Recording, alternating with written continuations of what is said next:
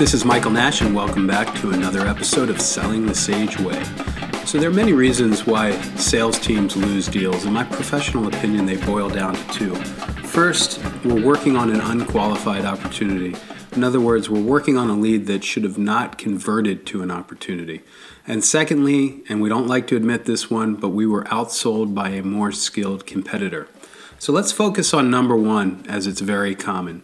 If you study decision science as it involves the brain, you will learn that our brain is actually quite lazy.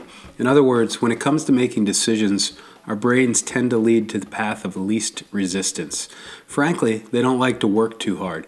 Extrapolating that to sales and the selling process, the tendency for reps is to take the easy way. I heard a sales rep recently say if the customer is willing to talk to me about our solutions, that to me is a qualified opportunity.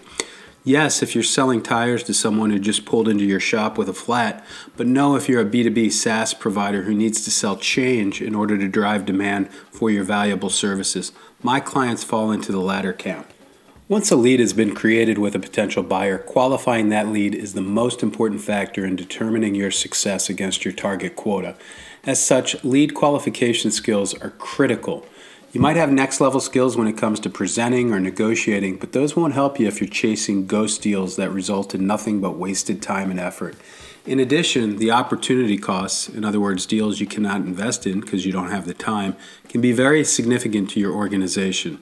Remember, just a 5% increase in close rate as a result of working on qualified deals can grow your top line by 7 plus percent. There are many ways to qualify leads properly to decide in or out, and I spend a lot of time training salespeople on a process and skill development to do so efficiently and effectively. For today's episode, I'm going to focus on the aspect commonly referred to as a mutual outcome plan, or what I call a MOP. First, let's define what it is and its purpose.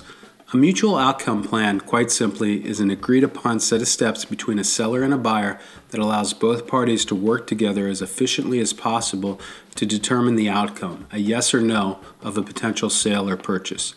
A standard plan will include ownership, activities, and due dates.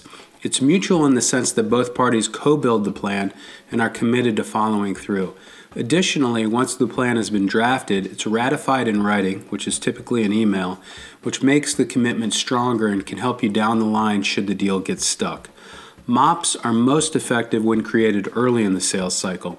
However, if you have deals in your active pipeline and don't know how to bring them to an outcome, again, a yes or no by a mutually agreed upon timeframe, working with your buyer on putting a MOP in place can be very helpful. In fact, if they push back and are unwilling to co build a mutual outcome plan with you, that's a serious red flag, and those types of deals typically lead to the lost no decision bucket.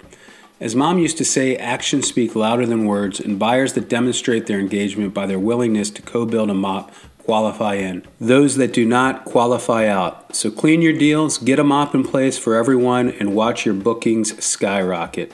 Thanks again for listening to another episode of Selling the Sage Way. And don't forget that time as a professional salesperson is the only commodity you own, so utilize it wisely.